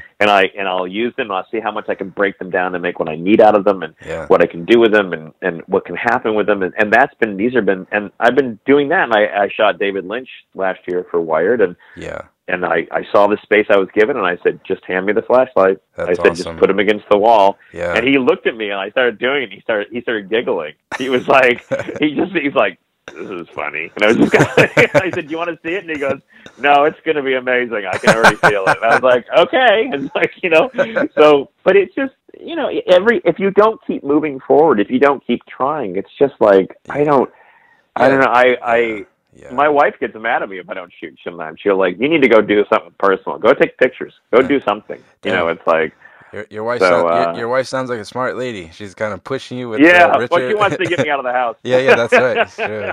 Uh, that's cool. I just had a couple more questions. I'll let you go. Um, sure. No, no worries. Yeah, I guess one thing I was gonna ask you is like, um, being that you like, like you said, you shoot a lot of movie posters like Blade Runner and Pirates of the Caribbean. Um, when you do those shoots, like, do you have to like read the scripts or like do they send you footage to see before to give you like an idea of what the movie's gonna look like, or how do you how do those shoots work? Mm. Like, or does the art director? That's what depends. It depends on the movie. Depends on uh, who's doing the movie. It depends on a lot of things. I've read a lot of scripts. I've Yep. read a lot of, uh, um, which I'm the worst at. I'm totally dyslexic. So, Yeah. and the problem with scripts nowadays is when you read a script now. It used to be they'd send them to your house, and your name is all imprinted on it, so you can't, you know, you cannot can't hand it out. Yep. Now they won't even let them go out. So now you have to go sit in a in a conference room at a at a at a movie studio, Okay. and they hand you the script Yep. with a bottle of water, and they say, "Just you know, call this number when you're done reading it." Yep. You know, and that and to read a script takes me about I don't know two and a half hours sometimes. I just I don't have that focus, and it, I have to kind of slowly kind of think about what I'm reading, and Yep. so um, that make sure I understand because then they're going to ask me questions. You know, and usually it's and nowadays with with photography is that it used to be that um, uh, you I mean when when they come to you with an idea, and it happens mostly. It started in the advertising industry. Is that they want you to basically come up with a concept. They want you to write a treatment. Yep. Okay, this is the product. What would you do? Well, isn't that the job of the advertising agency? Well, no, we want to see what you do with this. Okay, I got it. Okay, you want to see what my vision is. What's going to do with this whole thing? So then, you know, you sit there and you read the script, and you come up with ideas and concepts, and, and that happened with Split. I I watched a three-hour version of Split. I don't know if you saw the movie Split. It's not three hours. I saw the I saw the director's cut before they put any music or anything on it, Okay. and it was just like it was it was mind numbing. It was way too long. I mean, I did that with a couple different movies where I had to watch the whole thing, and I was just going like, "Oh my god, this is needs to get edited." And I'm, and I was getting more wrapped up in that it wasn't edited than, than actually what I was supposed to probably having the answer to. yeah. But um, so you read scripts and you try to figure out, and then usually what happens is you get these boards, and they're um, and they're either lighting references or ideas or concepts that they want to achieve at the photo shoot. And can you achieve these things? How many things can we achieve? What would it be? What's the time frame? How much time would it take to do each photograph? You know, blah blah blah. Yeah. And then then there's the ones where you show up like doing Blade Runner. Well, Blade Runner was uh, didn't read anything, wasn't allowed to read anything. Wow. Um, was was sent to Budapest. Yep. Um, hadn't seen, no one had seen anything yet from this movie. It was such a hush. I mean, it was so told, so hush hush yep. secret about this movie. Um, I showed up. Uh, they showed me the concepts. I, I got what they wanted to do, but I hadn't seen anything. Mhm. And and and to me, Roger Deakins is the DP. Yep. And if if none of your listeners know who Roger Deakins is, you need to kind of research who this. He's the master Yeah, I'll- he I'll- is like I'll link it in the description. yeah, he's he's he's like the guy. He's like the guy that any and he's his attitude and he's just he's like the calm giant walking through set and, and he's the most amazing DP and just the way he sees things. You know, he has a belief that you shoot a, you can shoot a whole movie with two lenses. You shouldn't be using a zoom and doing that kind of stuff. And Yeah. And the reason I know that is because I photographed him once and he was telling me a story about it. I was going like looking at him going like, Oh my god, imagine just shooting with one lens. That's all you're gonna do. You're gonna figure the whole movie out with one lens. Yeah. like so um, I got to Budapest, and we did the we did the the pre light and everything, and we're in the sound stage, and I'm asking questions, and no one could answer any questions, and the majority of the crew didn't speak English, Yep. and the guys who did speak English, who were like the car guys, they brought the car, hadn't read the script either. Yep. They'd only been given the information of what they needed to know about to make the car. So it was kind of it was very interesting. They really kept it very hush hush, which is kind of great. The movie is amazing. I mean, Oh, it's like yeah, it I was- I love that movie. Yeah, it was Yeah. awesome. So um, at the end of the day, uh, someone from the studio said, "Do you want to see dailies?" Yep. And I said, "Yeah, I do want to see dailies." Hell yeah. so they sat they sat me down with my back against uh, my back against the wall and the screen facing the wall, you know, and me, and I'm watching it, going like, "The light's all wrong."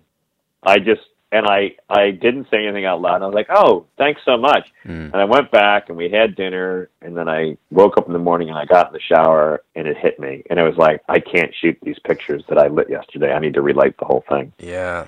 That's So, what, that's what I was gonna. least- yeah. I was, I was gonna say I at least need to give them an option. I mean, I have to give them the option. I couldn't walk away 100% from what I lit the day before because I knew that's what they wanted, but I had to, for my own self, come up with a light that was um, that felt like it would be able to lay into the scenery of what Roger Deakins had created. Yeah.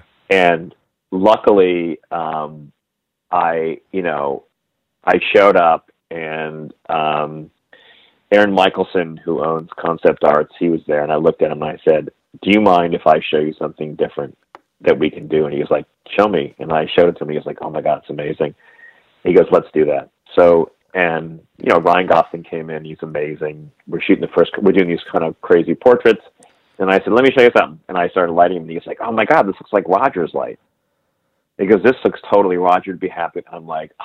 it's just like Yeah. knowing that. And of course, then everyone from the studio's going like, who are very nice people, going like, okay, but we have to do the other pictures too, you know, because yeah. we got to make sure we do the other ones too, just in case no one buys off on the flary.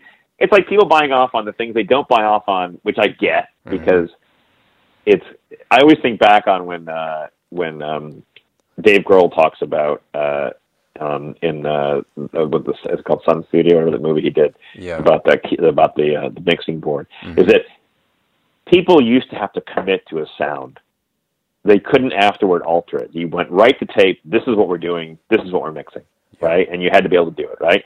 Photography has become the point where you don't have to make any decisions anymore. Like when we had to shoot film, when you shot chrome, when you talk to kids nowadays about shooting, you know, chrome, They don't. Even, you they don't. You, you say know, Chrome, they don't even know what it is. right? And then you have to go. It's a slide transparency. You look up, right? Well, when we shot those, Yeah. you had to be within half of a half a half a you know Oh yeah. you know, like half a just half Yep. half of like being in or out of that thing. And if you weren't, you're screwed. If the color is that, you're screwed. I mean, it's like you had to know what you were doing back then. And then negative came along, and you had a little bit of leeway, and people could change colors and that kind of stuff. And I remember getting multiple co- contact sheets that were like, "We can do all these colors," you know. Yep. And then digital comes along, and it's like everything can be fixed, even while you're shooting it. You know what I mean? Yeah. So then it became like that kind of thing. So, you know, um, I, I don't know where I was going with that conversation, but it's a very different time in the saying that we are allowed to kind of be able to create in such a way, and, and digital has given us just these these amazing roads to go running down now that you can kind of Mm. do these creations with uh, with color and, and contrast and, and ideas and techniques that immediately come up that excite actors. When the actor sees a picture, they saw a flat image of themselves. Yep. It would be boring, and most people want to see that. Oh, I know where I was going with that. So basically, when you shoot something nowadays, you don't ever shoot a whole black. Like if there's a dark side to someone's face, you make sure there's detail in that darkness that they can choose to paint it back black or not. Yeah. So I I have really gotten I think I've really gotten good at the subtleties of the starting of every conversation.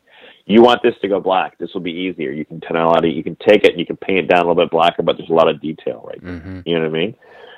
So to me, it's kind of like one of those things where, you know, and then and then even with flair, like flair, I love flair. Flair creates things that, you know, if you ever want to see what flair does, Yep. and you put photographic if you don't get it, watch the movie uh, Seven. Okay. And when they're when everyone when they're running through that dark room and all the searchlights are going every which way, when the light when that searchlight comes through the lens, the whole room opens up Yep. and then it goes away again. Right? Yep. So you have to understand when you put a little flare in the camera, you destroy the blacks. Mm. And by destroying the blacks, you're basically taking it down to this kind of level playing field, and it creates something that you can never get without putting the flare into the camera. Mm. You can try to light it every, every but enjoy how much you can put into it. Like just put that little bit into that. But but you know, having a solid black in a picture nowadays is like if you can get someone to commit to that, which you know FX commits to that. With Todd Todd Heughens over at FX will commit to that. He'll like go like, oh, it's okay, make a call. It can go totally jet black. I don't need to have any detail there Yeah. because he knows he has no one to answer to. Wow. You know, he's only answering to himself. That's awesome. You know, where other clients would be like, I need to, you gotta make sure I get that back. You know, I gotta make sure, like, I can't commit to black and white, but shoot it in black and white, but make sure I can still shoot it in color. Yeah. You know what I mean? It's like that kind of conversation. Mm. So, Yeah. Then but that's okay. Yep. You figure the answers, you know? It's like, mm. have have you ever like one thing I was gonna ask? Um, have you ever like watched a movie that you shot the poster for like after like and then you were like, oh, if I knew the movie was like this, I would have shot it differently. I guess you kind of mentioned it, but does that happen sometimes? Well, I mean, it, you know, I think I'm I'm pretty aware of when I'm shooting. When the characters walk out and they're standing in front of you, you get the idea, but you know where you're going with it. You know what I mean? It's like, yeah. you know, I mean, you know, you knew that I knew that Harry Potter wasn't a kiddie movie. You know what I mean? That it wasn't a bright and shiny penny. You know what I mean? So I was able to shoot that dark in a darker way, and I was told that, and I kind of got the point of that, and you know, I'd read the books and I understood it. So, but I think that, you know, more the shocking is like when you actually pull off like taking like Fault in the Stars is like still one of my favorite examples of getting the opportunity to shoot two actors in a situation that all I have to do is put like a text over the over the picture. You know, getting those two actors to go out, stand outside, like let's go outside for a minute. Mhm. You know, let's walk outside. There's some grass outside the uh, the warehouse that we're shooting, and there happened to be a patch of grass. Mm. Hey, can you guys lie down on the grass? You know, hey, I'm gonna get up top and I'm gonna use the natural light with maybe a little subtle fill with some strobe just to kind of freeze it and have you guys lay in the grass Yep. and take a picture. And that picture becomes the poster. I mean, those are moments that you kind of go like, "Holy Christopher!" You know, I actually was able to illustrate it all in camera.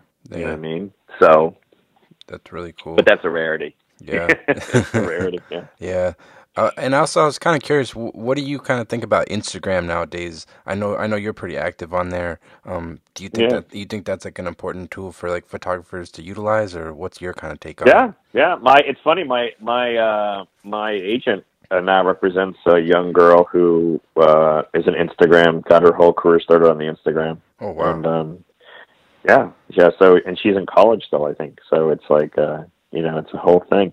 I I I love it. I think it's great. I think it's like you know, I I don't follow I don't follow a lot of my uh, my fellow photographers. Oddly enough. Um, Mhm. but I, I want to see what you're doing. Don't show me, you know, I, you know, I think it's great that Art Streiber does the whole thing where he shows his Breaks lighting setups. yeah. I think that's if if he really wants to do that, that's great. You know, um, I don't think it really helps anybody. And to me, in my world, like if I show people how I lit things, and be like, here it is. Yeah. It's like it all comes to ratios and understanding what you're trying to do and the situation you're in, and Yep. you know, um, you know, and I've been in a lot of those situations, so I kind of laugh and go like, you know, it's great because people love that stuff, and I think it's great that he is so open and so giving that he was is happy to do that. Mm-hmm. Um, I think it's you know, but to me, as as a photographer and uh, uh, and as an artist, I would rather see what people are thinking and what they're doing in their everyday life. How do you see your everyday life? You know, you can pepper through your jobs and you know, I put in things that are like, you know, this is where we are in the world. This is I try to find interesting pictures every single day on my phone that I can then post Yep. you know, and and that I'm shooting on my phone, you know, and I have all the little darkroom techniques in my phone, like whether it be Snapseed or, um, you know, or you know, like the the uh, you know combining Snapseed with like with the Tintype app, with this, Yeah. with that, and mixing and matching, you know, Mhm. and um, I think you, when you're when you're when you do all that in there, you you you know it's it's fun. You're creating something on your phone, and I'll often say like you know got bored, created this on my iPhone. I do it. I, I sit in airports and take pictures, knowing that I can overlay them and do things to them and Yeah. and have fun with them. I think that's it's it's another tool. If, Yeah. if anyone, you know, and I think that it's it's given a lot of it gives given me the opportunity to basically connect with a lot of young photographers Mm. um, when it first started, I used to try to basically I would I would I would try to hook up with photographers um, when I would go to different cities. Okay. Um, I'd met with a guy named Josh Wool who was um, I followed him on Instagram and I was like, this kid's pretty cool. He's like, well, I wonder what he's like. So I contacted him. I said, I'm in New York. You want to have lunch? And Yeah. He and I went and had lunch, and then he did my portrait he wanted to do, and Wow. you know we've stayed we've stayed connected and we talk and. Yeah. uh, I've a lot of the kids who follow me, or people who follow me, I should say, kids. Yeah. I'm, I'm an old man now. I get to call everyone kids. Everyone's they're all girls and kids now. They're all little boys and not- boys and girls. and kids. You're not that old, Frank. You're not that old, man. I, I'm, I'm, I'm, I'll be I'll be 60 soon. It's coming it's coming my way. My sons make me feel old. just a Maybe that's number. what it is. Just a number. Yeah, just a number. Just a number. yeah. Um, no, but I mean, I think I think Instagram's amazing. I mean, I have I have my I have one for my art. I have uh, for my journals and art. If that's what people want to see. yeah. because I felt like it was a struggle between the two because I didn't want to post too much and I didn't want things to overlap. I just kind of wanted to say, here's one thing for today. Here's one thing today. Yeah. So, you know, and then I started one recently about my assistant, uh, uh, my friend. My friend George uh, Morera has been my assistant for quite a few years, and I had all these pictures, and I started laughing because Glen Luchford recently brought out a book of his assistant um, that he had taken all these pictures of the assistant standing in the pictures, and I was laughing. I'm like, oh my god, I have all these pictures of George. so I should just make adventures with George. Hell you know what I mean? So I just, I just, I made an Instagram account that I every couple of days I'll post something on there, a picture I've taken of George on set, or or a place we've been, or a situation we've been, or him him and I drunk in a bar, or God knows what, you know, and Yeah. and that's just what it was. I thought it was kind of a fun thing to show that, you know. And but the Instagram thing is like I, I think it's great. People get to show, and I think they need to take the opportunity. Don't be safe on Instagram. I mean, Mhm. to me, it's like show show your darkest soul, show your most bizarre idea that you have, or Mhm. that you're looking at things, you know. And and it's funny because a couple of years ago, quite a few years ago, before this whole thing happened with the phone and everything, is that I taught a half a semester at Art Center um, with Ever Everard had me come in and teach a half semester at his at his at his class, and it was a basic class. And uh, the first day, I looked at the students and I said, everyone should basically go out and buy a day planner. And what you do is every day, take a picture of a piece of light that you see and record how it's created. Okay.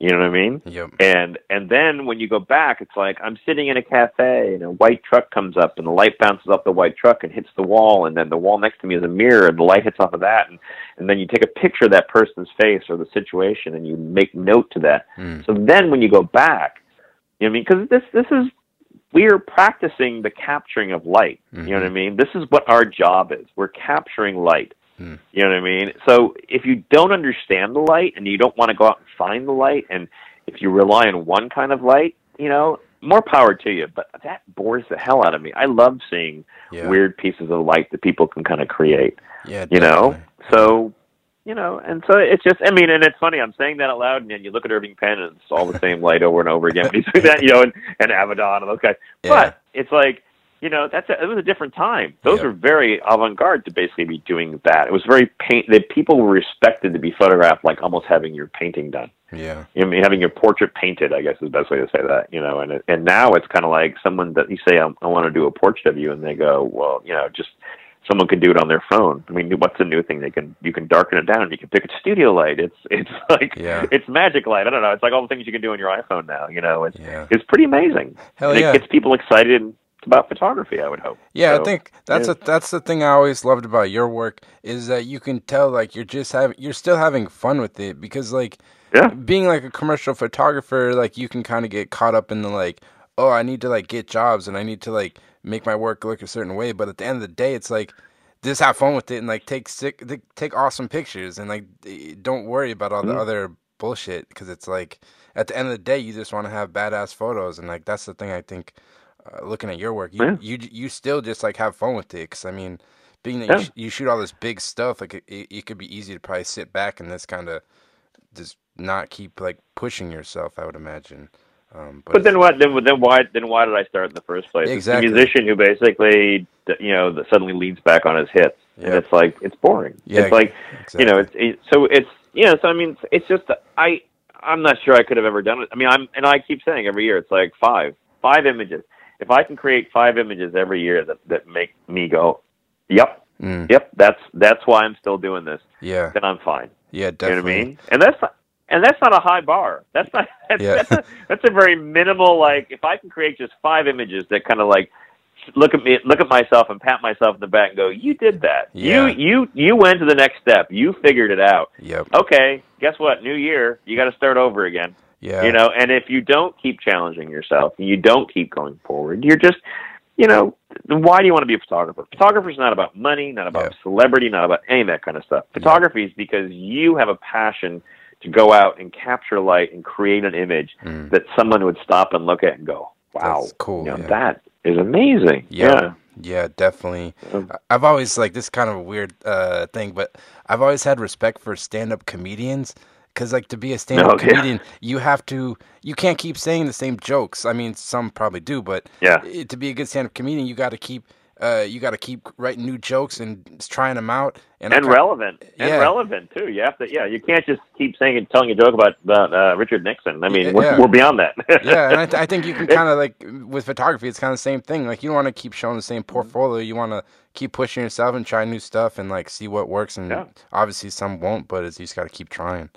Um, uh, I was watching uh, comedians uh, drinking coffee in cars or whatever it is. Yeah, that yeah. thing that Seinfeld does. mhm. And he said something the other day, which I was like, "That's such a true statement." He Mm. said, uh, "I have I have mad respect. I, I have total respect for skateboarders Yeah. because to be able to do what they do, like those tricks they do, Yep. how many times have you fallen down and like broken a bone or hurt yourself or almost killed yourself to do that trick? Yep. you know and and and no other career has that where i mean i guess a lot of other things do but i mean it's just skateboarding in general for the everyday person is like hmm you can relate to that you know you can't relate to the hours of going down hills in a pair of skis or that kind of stuff but skateboarding it's like go on a skateboard and try to just be able to stand on it Yeah. you know what I mean? And you're gonna- and you're going to realize, and that's that's everything we do. That's like as a photographer, it's like you can't just go out and take a picture and then go, okay, I did that. Next thing is going to be this, and it's like, no, it's you know, you got to keep going. So. Yeah, and try to like push yourself like uh to try stuff that's like, you know, intimidating or something like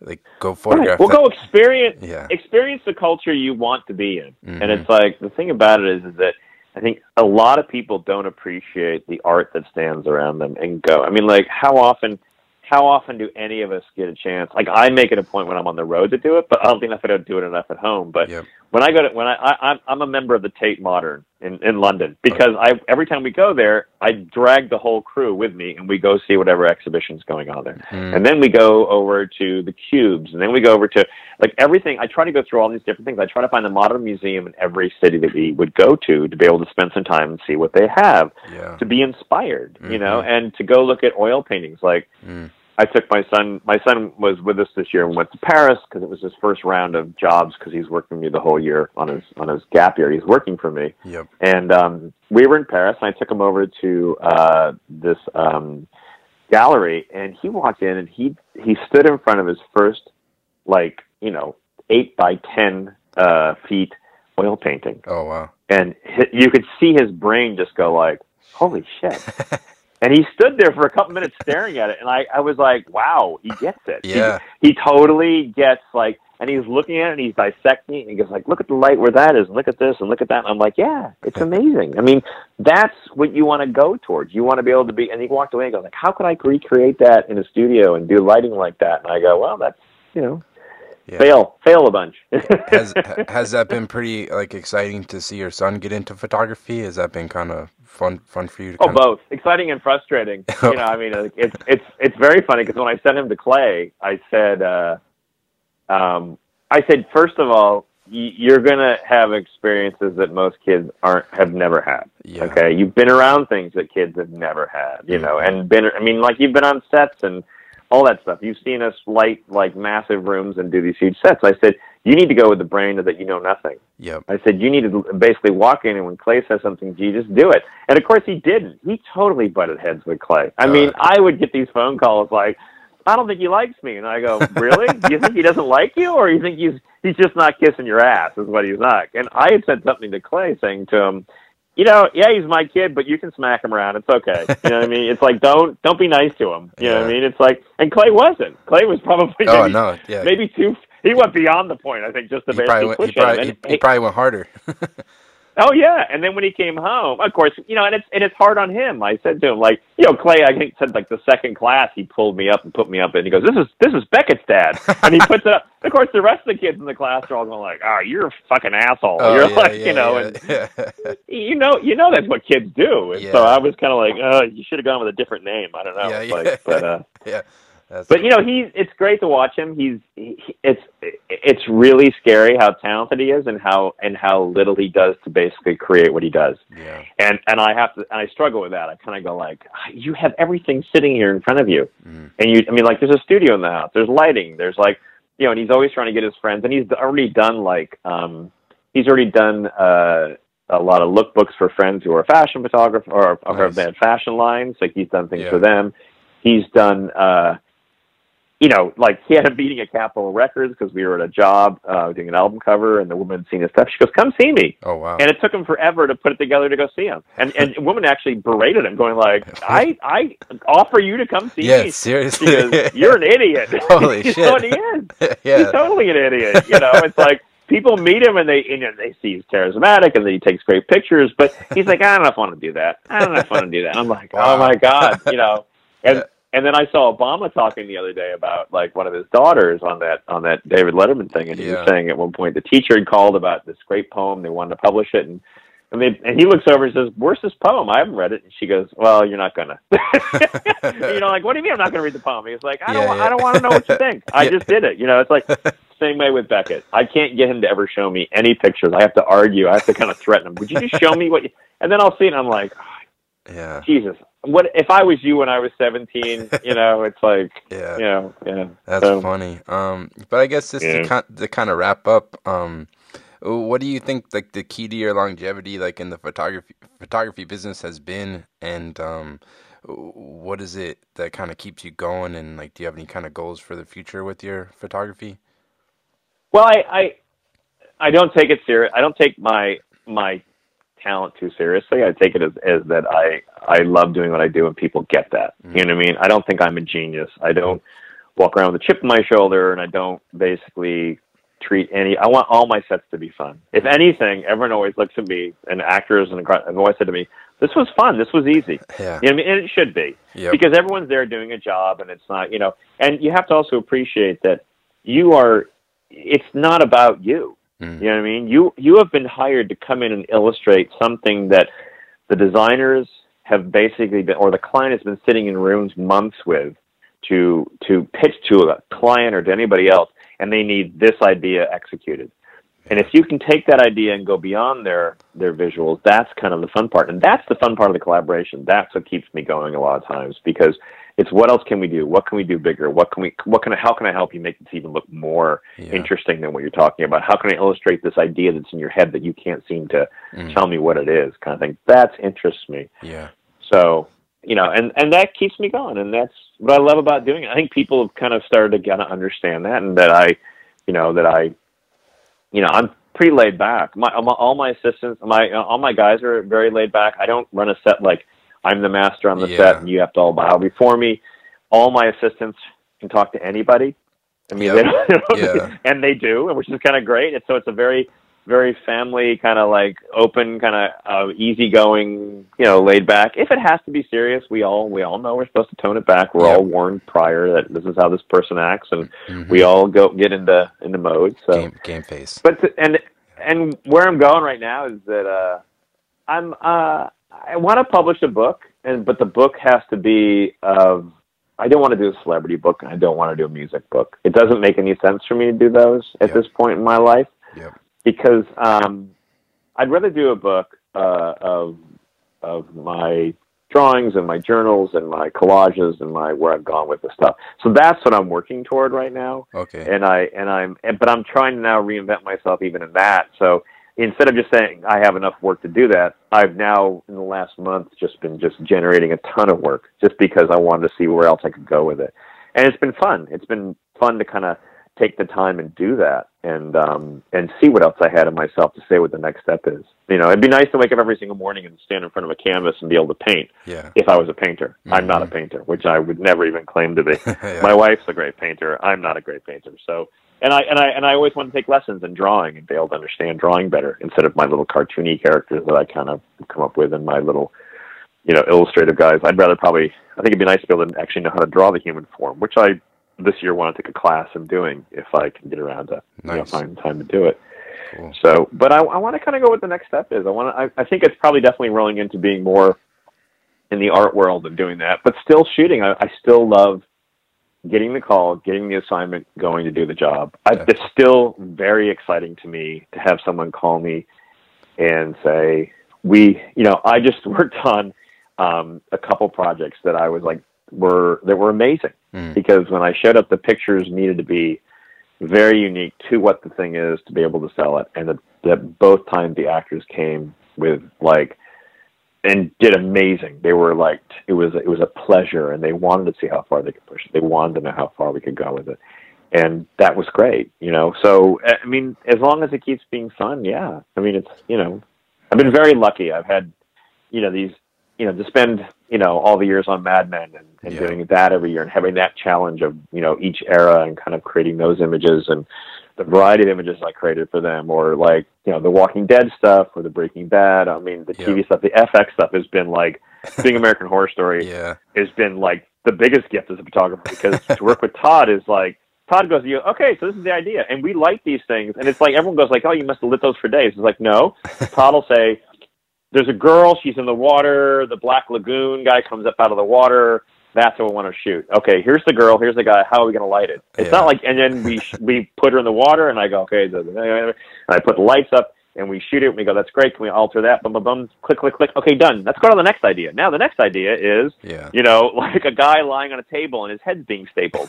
How will we like that? Yeah. And that's how we're doing those pictures. We're doing them in the moment, in the in just passionately moving through images. And he is such a supporter in that because, and um, I think probably any photographer you ever talk to working with Todd, they would they would tell you that how amazing that he always goes like, yeah, what else? What else you got? Yeah. How far can you push that? it's never just like, oh, okay, that illustrates the idea that I wrote down. It's more like, oh no, but where can it go? Yeah. Like, tell, show me what else it can do.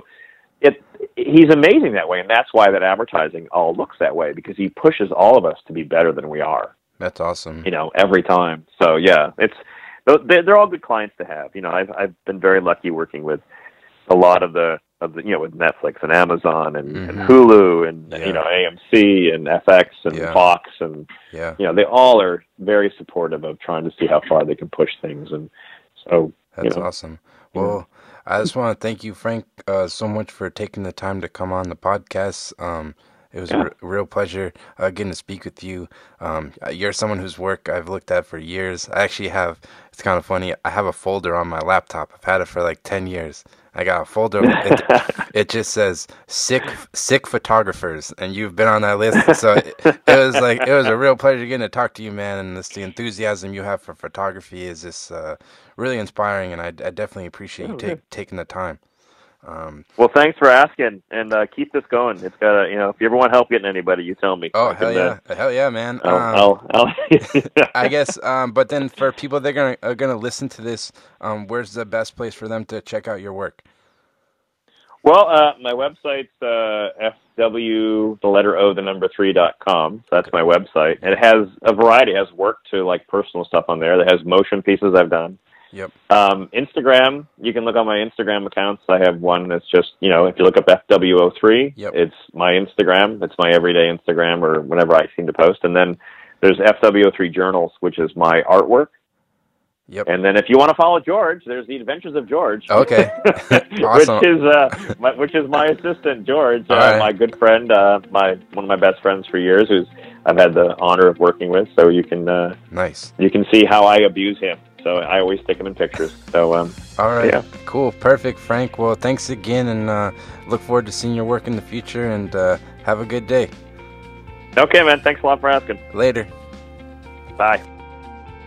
So there you have it. That was the Frank Ockenfels, the third interview. I want to thank Frank so much for coming on the podcast. It was a real pleasure getting to speak with him about all his work and experience. Frank's a photographer that I've looked up to for over 10 years, so it was a real treat for me getting to speak with him just because he just has such a passion for photography. It was really inspiring, and I hope you guys enjoyed it too. And going forward, just want to let you know I'll be having weekly podcasts every Monday on iTunes, SoundCloud, as well as I'll be having them linked on my website at alexgagnephoto.com and also on my Instagram at alexgagnephoto. Thanks so much for listening and take care.